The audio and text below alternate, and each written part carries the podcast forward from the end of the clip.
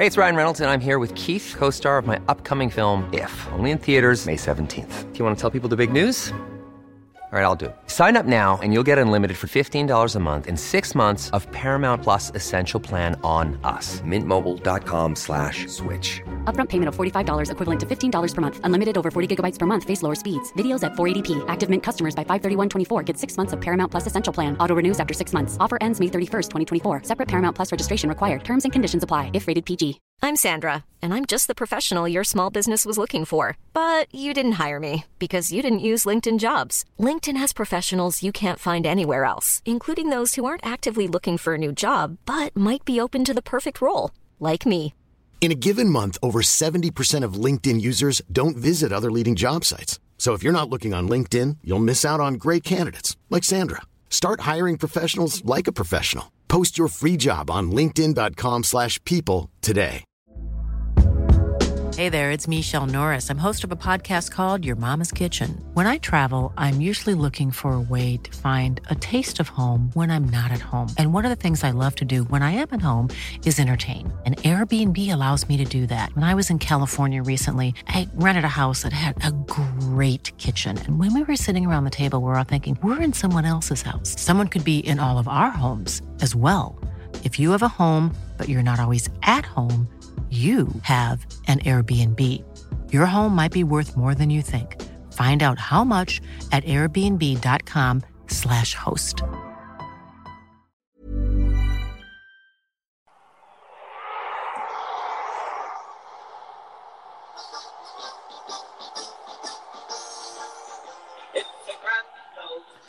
Hello and welcome to another podcast from A View from the Bullens.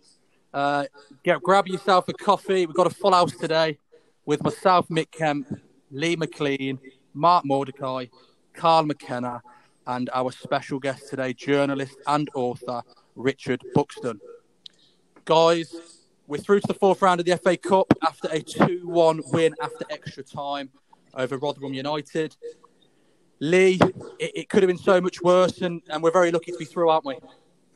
Lucky to say the least, Mick. Yeah, uh, could have been very different yesterday. An awful performance overall, aside from probably the first 10 15 minutes when we looked okay and we were on the front foot. It all just went to pieces after about 15 minutes, and rather than with a better side, on another day we would have went out. I think better opposition we would have went out. Um, don't think we took them seriously enough. There was one or two that didn't look fit. Uh, Digne being one of them uh, all in all, mate, I don't think anyone will have been singing Adele in the changes after that performance. Um, this, you're really struggling to take any positives from that. That was a very, very difficult game to watch. But we are in the next round of it. People saying that's all that matters. I don't think I agree with that. It's not all that matters. It's the most important thing. But we've got to learn from that and avoid a repeat performance. Because if we do that again in the next round against you know, even slightly better opposition, we're, we're going to go out and the season's going to be over early again, and that's the last thing we want. We've got to learn from that, mate. That was terrible. Yeah, Carl, like Lee just said, there's there's very few positives. Um, what were your opinions on the game? Yeah, similar to Lee, to be honest, Mick. Um, can't really push on from there. Um, probably the Corey and Robin Olsen played two good games. Um, couple of unfit players stepped in, a couple of fringe players stepped in, and has really set the world alight to give themselves a chance of starting in games moving forward. I, I didn't feel anyway. But mm.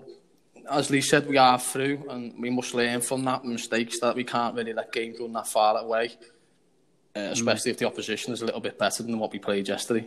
Mm, Mark off, Mark off air. You said you know it's the FA Cup and, and this sort of things happen in the FA Cup. You know, at least it's not a shock and we're through. Is that an excuse for the players? Do you think? No, you know what? Look, I've been to. I mean, the, the commentator uh, was watching it on, on BT last night. Was saying, um, you know, he, he rattles off a list of like like the all time worst Everton FA Cup performances, and that wasn't even that wasn't even on that list. You know, we got through. Our I saw the quote yesterday as well. Our worst needs to be better than their best, and it was. You know, I didn't. I, you know, I've seen Everton get. You know, the Oldham game for one. You know, we got absolutely battered. Rotherham were decent, but they weren't. They weren't brilliant. I mean, the goal wasn't peppered all the way all the way through. And I'm not. There's no excuses for the performance. I'm not that bothered to be honest. And I bet I bet you Carlo isn't either. But he's just thinking next round. And and you know, as regards fringe players, you know, he knows what he wants to get rid of. Mm, Richard, you were you were at the game.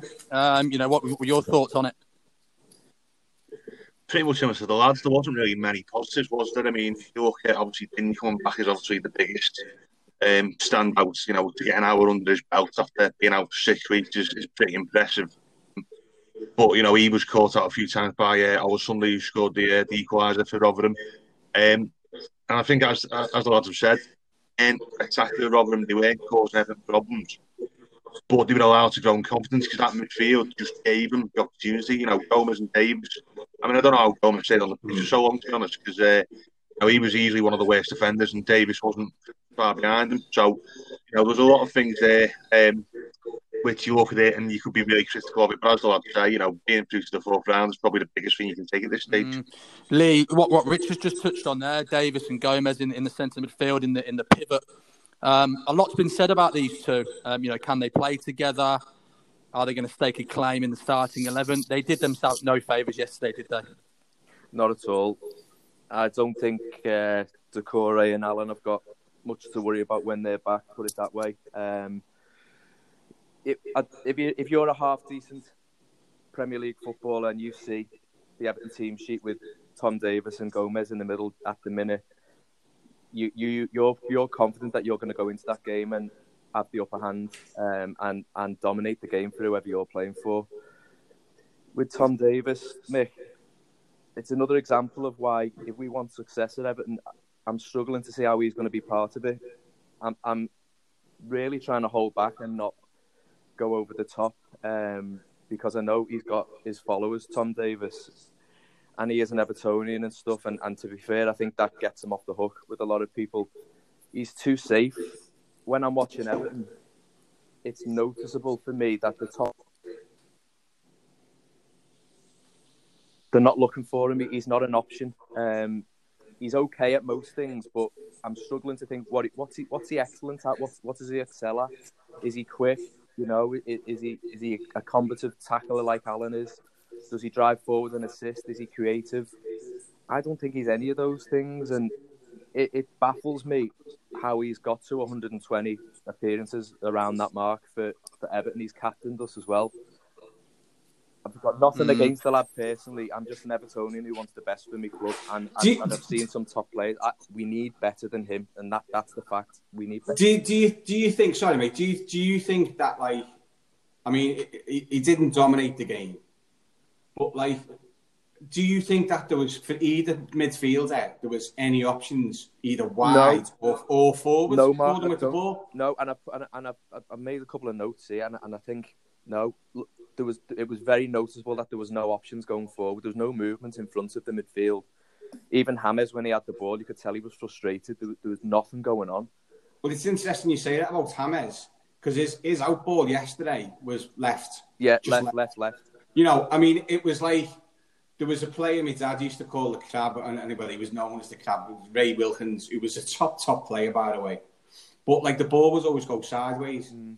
Now a lot of that's because of what you've got available, you know. And Tosun didn't show anything, you know. I mean, bar the goal, and that's a big, big, big statement saying bar the goal. You know, the, the, he, he, didn't hold the ball. They really missed DCL yesterday. Really did. Mm-hmm. Mm. And Richard. Richard. Yeah. Mm. Richard, just just just bringing it back to, to Gomes and Davies. Neither were showing for possession enough, in my opinion. You know, from the centre backs, um, they weren't tracking their runners from midfield. Uh, and they weren't really utilising the possession, you know, in a way that, that benefits the side and gets you a foothold in the game. There was there was a spell in the first half for 20 minutes where it, it, it was so scrappy. You were just screaming at the, at the telly almost for, for Davies or Gomes to, to grab the ball and calm things down. But neither neither of them seem capable of doing that, are they? Not at the moment, and that was the source of that was the reason why Rotherham got a foothold in the game and got some confidence because they should have really been out of sight after after Tosun scored, and you know everything should have really ramped it up. But as you say, um, Tom Davies, I mean, I think we've just wanted to, you know, we can't doubt his commitment to Everton, but what does he bring in terms of quality?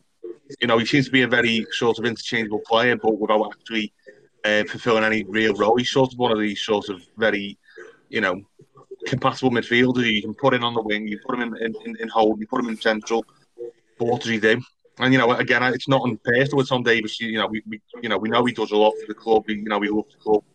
Um, but what does he bring in a game like that where you have got to step up? And I think Ancelotti probably will regret a little bit go in with a, a sort of half strength midfield because it's so on good giving Calvert Lewin and Richarlison in the afternoon off because you've got Toji to step up. But if you bench the core, you've got Allan out injured, who's coming in to sort of fill the gap because those two clearly can't do it. And again, not against them as individuals, but the quality of them is just, it's just not what Everton need or expect at this stage. Mm-hmm. Carl, what, what were your thoughts on on the partnership in midfield between Davies and Gomes?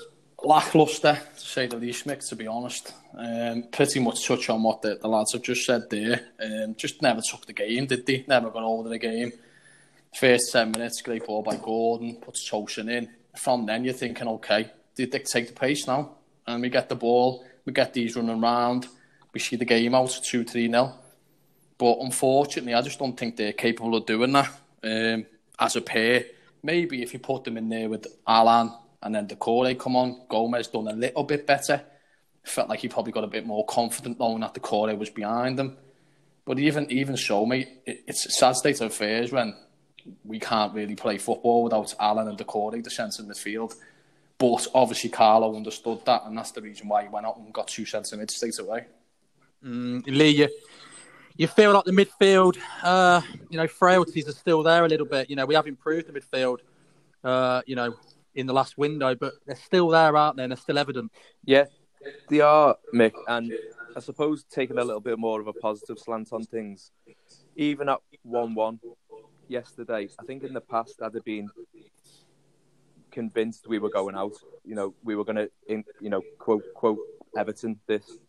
I didn't get that feeling yesterday with Doucouré as an option on the bench. Even Sigurdsson, I think the difference when the pair of them came on was very evident. Um, mm. Sig- Sigurdsson, I, I, know he's got his detractors and stuff, but he's got quality, he's got ability, and he, he does stand out against that level of opposition. Same with Doucouré, and when the pair came he... on, you could see the whole game changed. Um, we, we managed to grab a hold of it a little bit, and and I do think in extra time we managed that game very well. Um, there was a spell of possession, I think, in the second half of extra time where we, we, we kept hold of the ball for like three or four minutes, and we had Rotherham running around. That's what should have been going on from minute one. Um, so yeah, I think the backup to Allan, Doucouré, your first choice options isn't great, and we need to address that because I think you start with one of Davies or Gomes, and you probably get away with it. Yesterday we saw if we start with both of them, you, you, you are not going to do that um, in the Premier League certainly anyway. Mm, Mark, you were just going to come in there. Well, I, I, am you know, I I didn't think Sigurdsson did anything, anything. I mean, like I can't I can't generally remember him doing anything of quality. I can't remember him being on Mark. No, I can't. Rem- I can't remember his name being mentioned. He, he was. He was. I mean, if you, if you think how I mean, Doucouré come on and looked. He looks. He looks a machine. You know, he looks like he can go box to box, um, and and a lot of the qualities that you want from players coming on. You know, take the game by the scruff of the neck, gets a goal. He's all. He's all over the pitch. Like physically, he's a specimen, isn't he? Do you know what I mean? But he can also play football.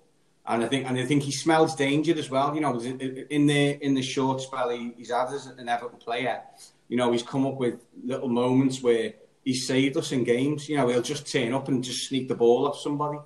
That tackle against Tottenham, yeah, yeah, first yeah. There's, there's been there's been two or three now. What a like, lovely finish that as well, by the way. Yeah, it was. Yeah, it's quality Great finish. Yeah, but like with yeah. with with Sigurdsson, I'm I'm, I'm I mean I'm I think I've said before, like I'll take, I try and take every every game and every player, you know, and, and think about how well they've done or how good that game was, and, and take it by game by game.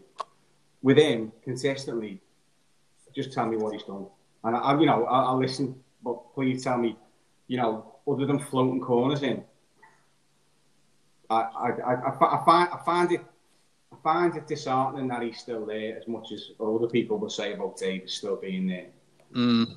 Um, Interesting, mm, Richard, moving away from the, the centre midfield problem yesterday, um, you know, Cenk Tosun got a chance. He he scored. It was a good finish. Um, his second goal should shouldn't have stood. That's that's another argument altogether. What was your opinion on his performance yesterday?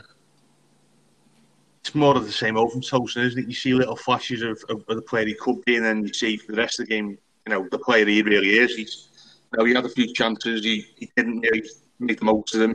Um, and, you know, he's unfortunate with the VAR coming in um, for the late goal. I mean, I, I think it is curious the way you can use VAR and I think up fair down side, but not in a Carabao Cup quarter final. But that's mm. another discussion for another time. But uh, I wasn't really overly impressed by him, and he, he really did just do the bare minimum in terms of um, covering the shortfall left by Richarlison and DCL. I, I, wasn't really convinced that he could have a future at Everton. To be honest, it actually made me uh, for Moise Kean to come back.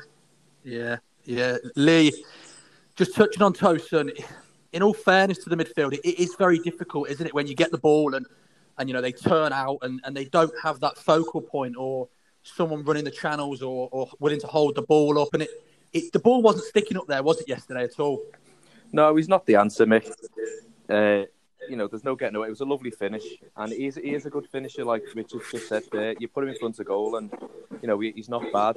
The rest of his game, though, is is lacking to say the least movement wise, he's not Dominic Calvert Lewin. He's not got that presence, the height, the strength. He's not an outball, so to speak. So, you know, the, the, times in the game where we were struggling and we were penned back, I know that's embarrassing to say against Rotherham, but when we were penned back a little bit, he's not really that option where you can look for the channel like like you can with Calvert Lewin, and he'll he'll run and he'll use his body strength and he'll, he'll hold it up and let let us get up the pitch a little bit. He's not that.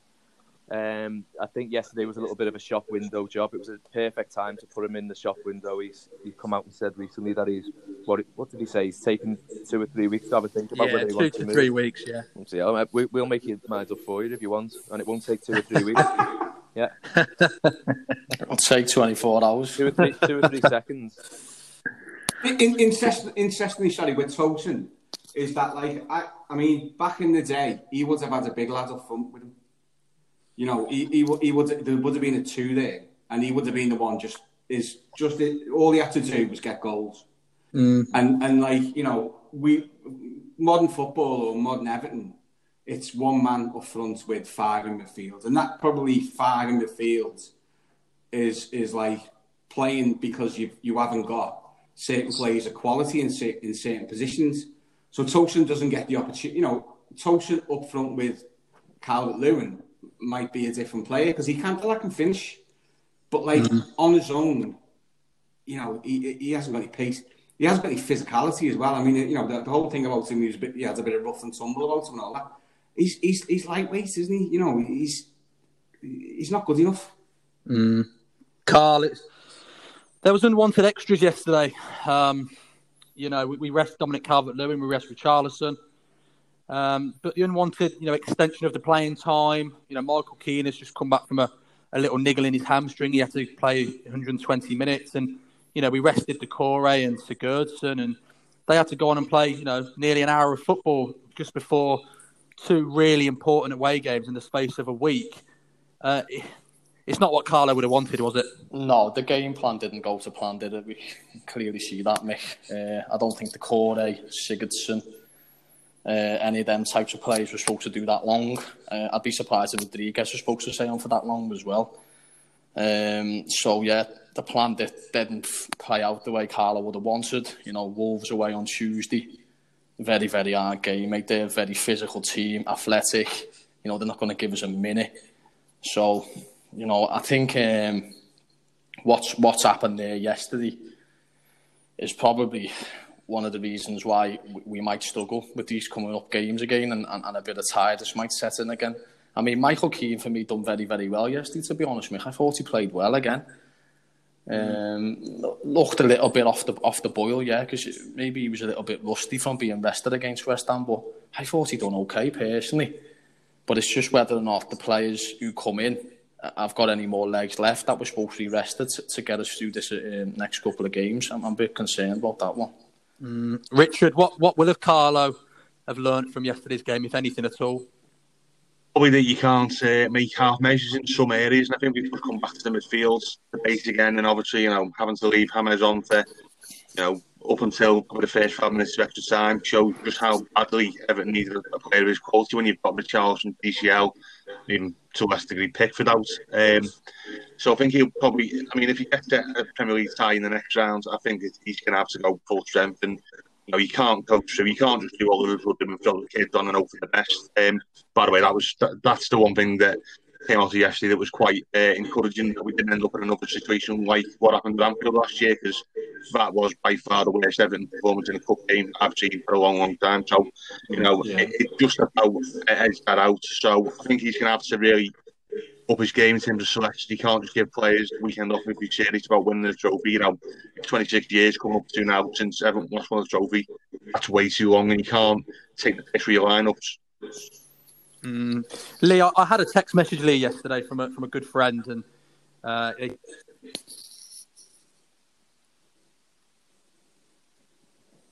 if Everton do get through and manage just to get over the line, uh, it would it would allow us to almost not derail our season. Let's say how how important was it just to get over the line and then and then almost regroup it's massive, Mick. You imagine how we'd all be feeling today, you know, and we speak on behalf of, of all of us as fans. You know, there's nothing worse than that feeling, and we've had it all too regularly of late where your season's finished in January. You know, we, we're still in. We've got away with one. We got away with one in 1995 away against Bristol. We were absolutely appalling, and we got through, and look what happened. So it's not all negative. We are in the hat, you know, and it's a bit different this year where the fourth round and the fifth round draw is made at the same time. So we'll have a little bit of a clearer idea of the path maybe to a quarter final. Um, so yeah, it's it's a massive result for us. I think you, you listen to pundits and they all talk about Everton as a good bet for the cup, and we, we should be with everyone fit, and if we play to the way we can play, then we've got every every chance. And especially if the stars align the way they should, the way they, they could do, and perhaps we get drawn against the team who have got a Champions League game coming up or whatever, or they've got a couple of injuries. I said it last week. You need a little bit of a luck to win a competition, but you've got to be in it, and we're still in it. So yeah, happy days. Yeah, Carl. Anthony Gordon got a start. Um, he, you know, he. I, I personally think he needs a loan. What was what was your opinion on his performance yesterday? Yeah, I mean, to be honest, Mick, I was expecting a little bit more from him yesterday. I thought, you know, team of Rotherham's level, I thought, you know, this could have been a good chance for the kids to step up and, and really, really have a good go against these. Whether or not he felt a little bit like he was rusty himself because he's got no game time under his belt, then yeah, I would have to agree with you, Mick. Put him out on loan and let's get him playing regularly. Um, I do, I do think he's got, he shows size of ability. Certainly, he's got a lot of pace, hasn't he? He's quite, quite a tall lad by, by all mm. accounts. Maybe needs to fill out a bit, but you know, I think he, he could have a future at Everton. Him. He could have a future at Everton, and by putting him out on loan, you'll get to see him playing week in, week out, regularly, scoring, setting goals up, and possibly dictating games. Because I do think he's got a lot of ability. That kid. Mark, what was your opinion on Anthony Gordon's performance yesterday? Um, I, I, you know what? I thought I thought there, there, was moments where I thought you know the lad's obviously got quality, and you can see why he's he's in and around the, the first team now. Um, he disappeared second half, and that's why he got yanked with um, with Iwobi because the pair of them, you know, didn't show anything second half. Um, I think he's learning his craft. You know, I think whether he whether he learns that in and around the first team in Everton or he, he, he, or that happens on a loan you know, Carlo will know what's right to do with him because he's, you know, he seems to be managing him quite well. He's now in, he's now at a point where, you know, he, he's he's creating assists. And there was a lovely run he did in one of the first moments of the game where yeah. it was it was like a, I mean, I'm probably overstepping the mark here, but it was a reminiscence of a George Best goal that was scored a long time ago where he, he cut across all two or three players. But there was twice. Showing your age here, Mark. yeah, yeah. twice, twice, was twice I was shouting at the screen, shoot. And he just didn't shoot, you know, at the time where. And I think that, like, once once you get used to being around men, basically, you know, you know, you got to think that he's only a boy playing against men who physically better, you know, better footballers than him, and also more experience. He'll be a better player. You know, I, I, I think I thought he did okay. Richard, I, I personally think I don't want to compare, but you know, you look at Liverpool and they loaned out Harvey Elliott to, to Blackburn. I personally think that would be a really good learning curve for, for Anthony Gordon to go out there and, and probably play in the championship week in, week out. What, what are your thoughts on it?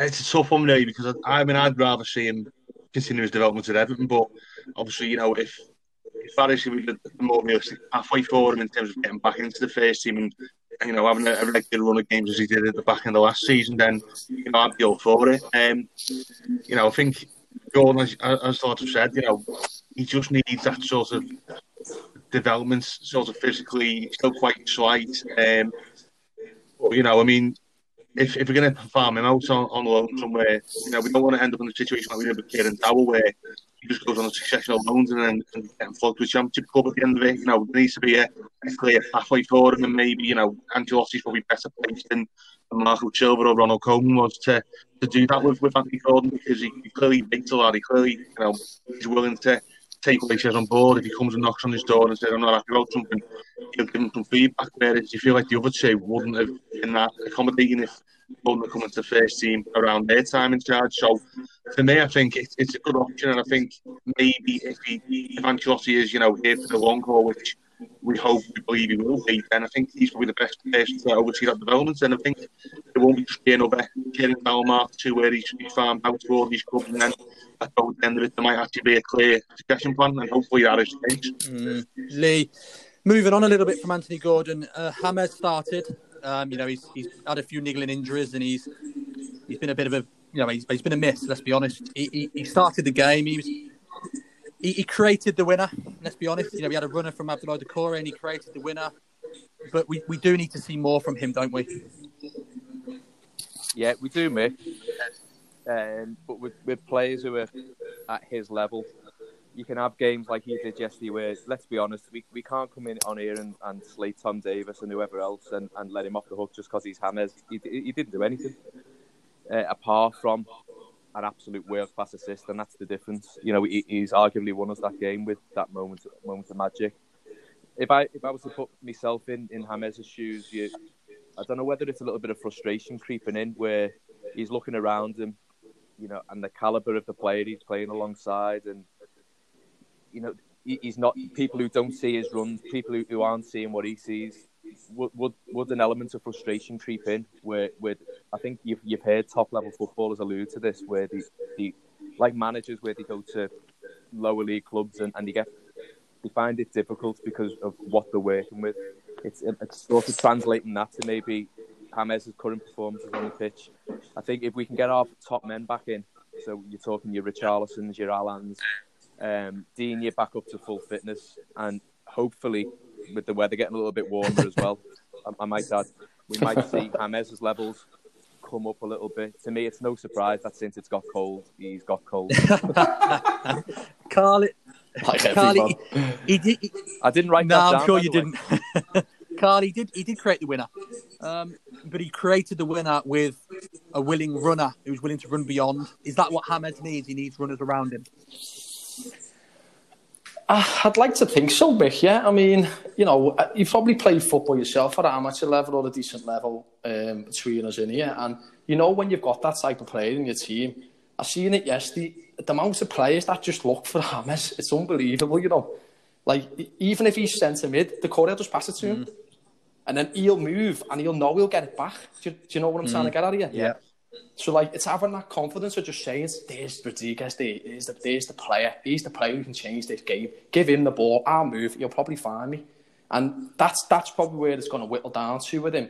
We need movement off the ball with him in the team. It's a simple mm. fact because with his vision, with his ability, eight eight out of ten times he's going to find that pass that makes us win the game. Likewise, he did yesterday. You know that pass to Doucouré was never on when he got it. He waited and waited and waited, and it was a perfect pass. He broke no stride. Doucouré ran right onto the ball, bang, first touch mm. goal. You know we haven't had a player like that for a long, long mm. time. So you could say Rodriguez didn't do much, and, and I agree with Lee on that one. He, off the ball, he's a bit of non-existent, isn't he? But when we get it, he comes alive and he wants the ball. The players feel confident to give him the ball. Maybe all we need to factor in now is when he's got the ball, how quick do we move around so we can play them passes? Mm. Lee, just Lee, just rolling it back quickly. Carl's made a really good point there regarding James. You know, the players give him the ball; they feel comfortable when James is on the ball. They know he's not going to give it away. With all due respect to, to yesterday's opponents in Rotherham, you'd expect Andre Gomes to to be grabbing that game, wouldn't you? When it was a bit, you know, for the 20 minutes in the first half where it was a real scrappy game. There's enough leaders in that team, surely now, just to grab the ball, keep it moving, and just calm it down. I mean, you could hear Carlo from the bench shouting, "Play, play." So wh- why Yeah. weren't they doing that? No idea, Mick. I don't know what happened yesterday, and you know the curious case of Andre Gomes. What's happened there? Bar the obvious with the injury. That's 12 months ago now. Well, 14 months ago now, where he, he picked up that horrendous injury. What we've seen since is a, is a shadow of the player that we've seen come in. Um, the player, by the way, who was signed for to replace either Xavi or Iniesta at Barcelona. I can't remember which one. He's got undoubted pedigree. He looked unbelievable when he first came to Everton, but he's playing within himself. I don't know how much of that is psychological. Um, he looks very, very flat-footed.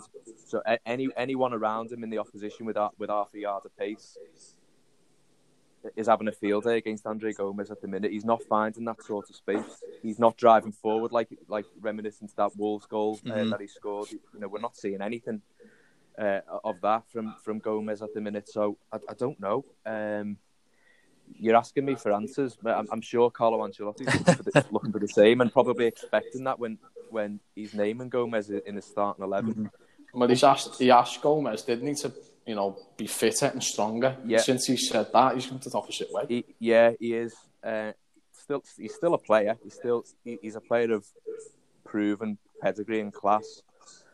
Whether or not he'll be the same player um, since that injury, I, I'm not. I'm not sure now. Mick. I'm, I'm, ask, I'm asking myself Yeah. that question, and I'm, and I'm honestly not sure. Mark, you're looking for leaders in that team. You know, it's it's we were one 0 up in the first half, and like I say, for those 20, 25 minutes, and even in the second half, you were screaming for someone just to grab the players.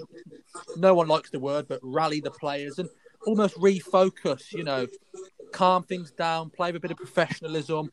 I, I, I didn't see many leaders on the pitch. Did you? Uh, no, I, I you know, it, it, it's it's a funny one, isn't it? You know, um, I do I do think with the FA Cup though, I think players play above themselves and players play within themselves, and I think the Rotherham players who have been crap, by the way. I mean, you know, stinking the place out, bottom of the league type stuff. All had the, the probably the best game of football that they've had in, in a year or two, all in one go. You know, and that's that's supposedly the magic of the FA Cup is that like certain players, you know, aren't up for the physical challenge, and you know, I'm, I'm not bothered with Rotherham. You know what I mean? And you could see that happen after about 20 minutes. Once they got the goal, they switched. Everton switched off. Mm, Richard, talking of leaders, like I've like I've touched on, there, there was noise from the bench shouting "play," and it sounded like it was Carlo saying it. Play, play. Is there any leaders on in that team at the moment? in that lineup yesterday, there was very few. I mean, you can argue the case for obviously people like Rodriguez, who's you know his qualities are indisputable. You know, World Cup Golden Boot winner, won the Champions League, won titles in, in two European leagues. You know, he's clearly a quality player, but in terms of you know teammates are going to step up and and you know alongside him in the trenches, there's not really any. And I think it's interesting that we're bringing up Andy Gomes because. I mean, I've actually been following his career for quite a bit because I was um, when he joined Barcelona, I was writing for um, the English channel of Marca, and they were kind of walking through the deal. And were like, "This is a ridiculous deal. It's like going to be like seventy-five million if he if he achieves all these like clauses, you know, goals, assists, trophies, you know, Ballon d'Or shots, all that stuff."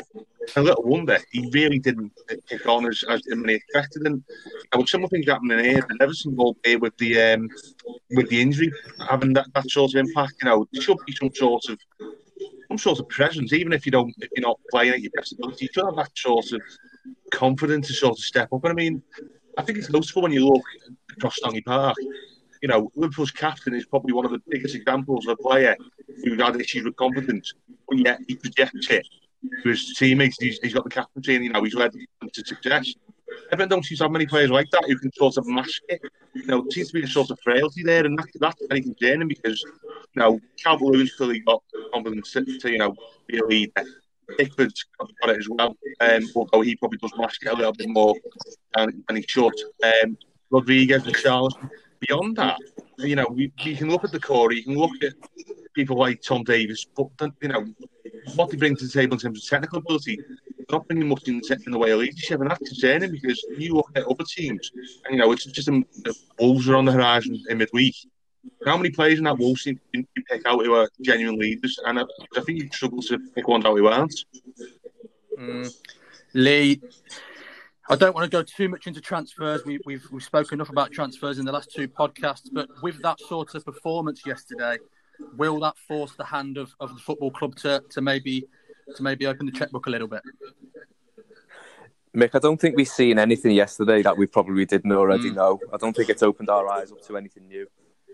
We, we definitely need strengthening, and I don't think it's going to happen this month. I don't. I, I can't. I, there's not many options out there. Uh, there's there's no no real rumours flying around. I know Ancelotti likes to keep his cards close to his chest, and and he's come out and said uh, that that we're perhaps not going to do any business in, in January. But he has known to throw a little curveball in there every now and again. So maybe we will get a surprise. But I don't think we're going to see a, a Lukaku level surprise like we got that January that time. If, correct me if I'm wrong. I think that was January. Um, I, I don't know. Uh, January is a very, very difficult. to cliche now, isn't it? January is a really difficult window to get any sort of decent level of business done. And I'd be surprised if we if we brought anyone of note in. I, I think Mark mentioned it in uh, last week. For me, it's who we who we get rid of, Mm. but being careful and conscious to not get rid of anyone that we we have we have we can't replace or we haven't got a another option for within the, the current squad. Mm. Carl, moving on, Carl, we've we're through to the fourth round, and that is ultimately the most important thing. So, looking ahead, we have got a very, very difficult game away at Wolves on Tuesday. Uh, it's going to have to be much improved, isn't it, to go there and get a result? Goes without saying that, Mick. I mean, obviously, we turned up like we did yesterday. It'll be an absolute rout, won't it? You know, we'll be making a mockery of ourselves uh, in the respect of challenging for the top six because, let's have it like these are probably our rivals now, Wolves. Um, so you know, we've got to we've got to be beat. In my opinion, we've got to be beating teams like this.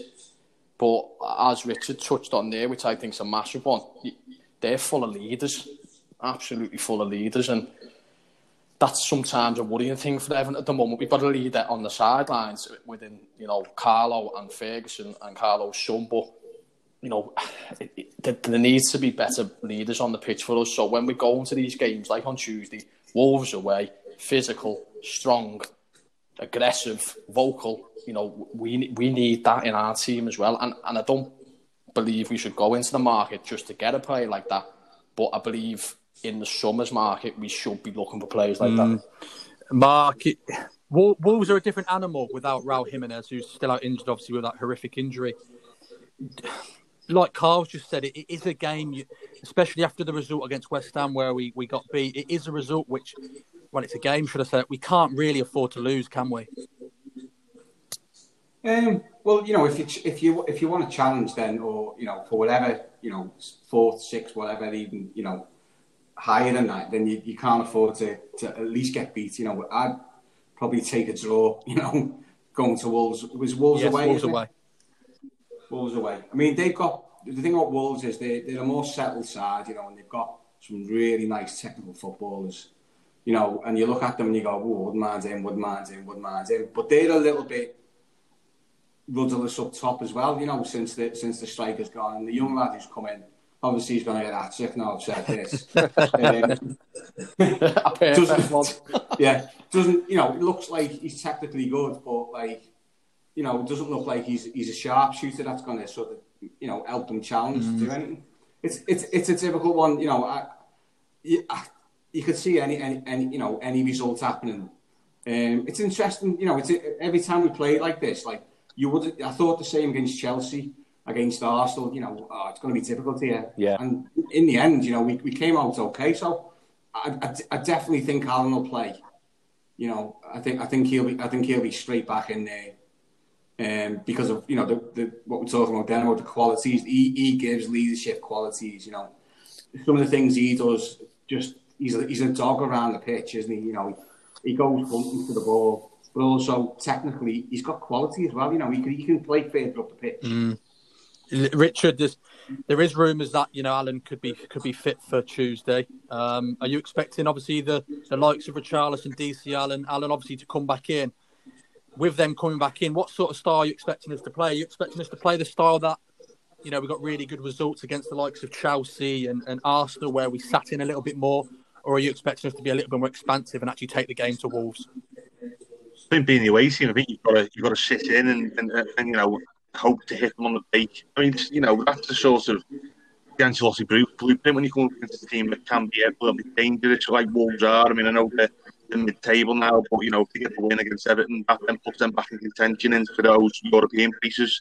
So I think he's going to have to really dig in and really sort of, you know, be mindful that you know this isn't another West Ham who, you know you can just take lightly because as we saw with the West Ham game, that blew up in the face. You know, we need to see something a bit more from everything. That's just the past two games, and yeah, okay, it was a half strength team in the FA Cup, but you know, the past two games and the performances that were that produced were so far below what we come to expect under Ancelotti this season. And you know, I think it was quite telling in extra time. He wasn't even. Um, he, it was almost like he sort of just thought, well, you know, if, if we go out, it's on you, basically, because he didn't actually value the, the, troops, which I found quite strange watching it from the best box. I thought, why is he not, not you know, drilling them into, you know, do this, do that. But obviously, you know, the, the bigger priority is in the league, and you know, Wolves are going to be a, a, tough opponent, and you know, in the season where anything can happen, they've beaten Arsenal already. You know, they, they could probably see we'd be Everton if they don't um, tighten up. And you know, I probably would switch Godfrey to left back again. I think. Uh, centre back experiments yesterday didn't really work. Obviously, accommodating Digne. I'd put him at left back because he has been absolutely spectacular there lately. Mm, Lee, looking ahead to Wolves, like we say, that's a good point by, by Richard. Would you maybe put Godfrey back in there because we are probably going to expect to uh, to have less of the ball and to be a bit more defensive and then try and hit him on the break, or, or would you play Digne in this one? No, I'm, I'm with Richard very much on that one. I think Digne showed yesterday he's not quite fit yet you know he's, he's got good time under his belt. But I would put Godfrey back in, and oh my, it's going to be like a, it's going to be more like a UFC battle with uh, Traore, uh, uh, putting him left left back against um, Godfrey. That's something I think I'd pay to see separately, other other than the game itself. but it's a, it's a t- it's a tough game. But we've proven, Mick, we've proven that we can raise our game at times. Uh, perhaps when we were not expected to as well. And it's one of these games, perhaps similar to the Leicester game away as well, where I, I fancy us. I fancy us on Tuesday. I think yesterday we'll have given a few of them a, a right kick up the backside. I think we'll we'll see changes. We'll see some of the people we've been really missing come back in. And it wouldn't surprise me at all if, if Ancelotti did the job on these and we come away with a win on Tuesday. I'm, I'm actually quite confident. Mm, Carl, Lee's confident. We love optimism here, mate. We do love it. What what what is your prediction? Yeah, I'm confident myself. To be honest, Mick, I think if we get, if we get that formation right, and you know, touching on that Godfrey one there, yeah, I don't think he's a left back. By the way, uh, Lucas Digne is an outstanding player, but I get, think it's a bit too early for him to be playing. Other than that, um, I will play Godfrey myself. So going on the back of that, I'm going to say two one to Everton. Two one to Everton. Sorry, Lee. What was your prediction for the game? I'm going to go one 0 mate. One 0 Mark prediction. No, Isaiah, I'm not doing predictions. You well, leave that. I'm too old for predictions. Richard, prediction. 2 1, I'm going to say, just because I can see them scoring. Okay, 2 1. And I'm going to go 1 1. 1 1. Okay, moving on, guys. Richard, you were at the game yesterday. We've had a lot of questions come in uh, in regards to what it is actually like um, now, obviously, COVID's involved. Can you tell us a little bit about what it's like for yourself going in and, and reporting on the game? Yeah, it's uh, as you can imagine, it's quite a strange situation now. I mean, we used to have a, a sort of quite a structured match day in terms of obviously getting press. You go in at three hours before kick-off, sit down, have a pre-match meal, do some prep, um, and about an hour before kick-off, you get the team news, see see if anything happened in the warm-up, do the game half time, full time, then you do the post-match, and then the um, the mix zone if you had access to it. But that's gone now, as you can imagine. It's now um, getting an hour before kick-off, if not a little bit earlier. Um, you can't leave your seat. You're all in socially distanced respect. I think I'm actually, you know, when when Everton leave Goodison for Bramley-Moore, I think I'm going to be torn which uh, seat I want from the main stand because I've spent as much time in the uh, in the actual fan, fan part than I have in the press box these days because I'm in this uh, little sort of makeshift desk. But um, it is a very strange experience, and you know when the fans came back, that, that gave me hope that normality might be on its way. Um, and, it, and it was great having the fans back because it, it just gave some life to the games. It, I felt like not even like under 23 games, because you even have fans that thousands before lockdown. So it's been very strange, and you know you haven't sit there waiting for um, the managers to appear on Zoom, and you know people, you know, 200 miles away in London asking questions, and you're thinking, hang on, you, this what's happening? You'd be here, and there's no way in hell you'd ask that question. So it's it's affecting a lot of you know how people do the job, how they operate, how they think, you know, and it's a very strange thing to be a part of. You know, I think I'm, i mean I don't know how many things I've actually covered now, but I think you know my 500th game as a journalist is going to come and close doors with no fans, which I could not have imagined. You know, over a decade ago when it started. Um, so all in all, it, it's been surreal, and it's something that will definitely stay with me. Mm, you just touched on the fans there. When the fans came back, you felt like it made a difference. Uh, we've had another question come in where people have asked, even those 2,000 fans that came, and I know Lee and, and Carl were lucky enough to be drawn out of the ballot on, on a game. How important was it for the players to have those 2,000 fans, and how much of a difference do you think it makes? Thought it made a massive amount, and I think no, the fact that City Liverpool had home advantage as the only two Premier League clubs while it lasted was absolutely significant. You know, you, you look at the result against Arsenal, um, against Chelsea. I mean, Man United was obviously uh, know, not great, and obviously everything that happened after that. And that was the last time fans were in the ground. But while they were in, it really did feel like it brought some, some meaning back to games. You know, sort of it wasn't just like going through the motions because these teams, I mean, you know, it's great hearing the players talk. It's great hearing Seamus Coleman giving an out to opponent who, was trying to act a big man. Um, but you know, you'd trade that all in a heartbeat just to hear, you know, a full Goodison going on Z cars as they come into, into the, the ground. You, you give that, you know, for them to have a game like yesterday's one, especially have the fans getting on your back and saying this is not good enough. I think that would have made a huge difference for everything. And I think you showed it against the West Ham yeah. game. You know, there wasn't that sort of able kick with the backside. And I think that has been a big loss. You know, since obviously we went into tier three here in Liverpool, we've lost that. But also now, you know, it's a, it's a level playing field again. And, you know, it benefits some clubs more than others. I think Everton on the, uh, the wrong end of that one. Mm, Lee, just touching on what Richard just said there regarding the fans, and with no fans there yesterday, you know, you kind of probably Everton players go into a bit of a lull, so to speak. Is again, I, I don't want to make excuses for the players because I'm not impressed with the performance just as much as any of you guys. But is that is that another thing that you can take into into account? Yeah, you know, I, I can't articulate it, you know, better than than Richard's just done there. I think he's uh, got the nail on the head. Yesterday is a game where I think it could have gone either way. I think Goodison would have been very flat yesterday, like an early lunchtime kick off that low sun. We never seem to play well, by the way, when the conditions are like that. I don't know why. Um, but yeah, I think it, it got that bad at one point yesterday. I think Goodison Park would have went nuts, and it would have been pretty nasty in there yesterday, and it would have give one or two a little bit of a fright uh, and frighten them into action. Maybe it, everyone's in the same boat. Don't forget, but Goodison Park's very unique. We've we, have we have all been there. We all love it. We all we've all experienced it. And when I don't know something happens that that Phil Neville tackle, whatever it is that sparks Goodison into life, you ca- you can't not miss that, Mick. Um, and that day when you get that green light to all go back and, and just experience that again can't come quick enough for me. And I'm sure the players are feeling it as well. It's it's it's such a strange environment. I know I certainly found it to be to be very strange, quite unsettling actually. When I went to the to the Arsenal game, I think Carl, we spoke off air. I think you found it the same. It's just very odd. And if we're finding it weird, obviously these guys, these elite Premier League players at Everton, they're used to playing in front of full houses and stuff. They must miss that.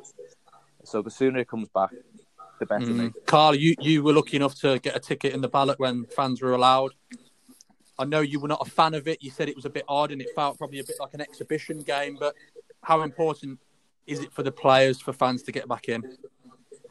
Massively, Mick. I mean, you know, the two lads there have hit the nail on the head, like Lee said then.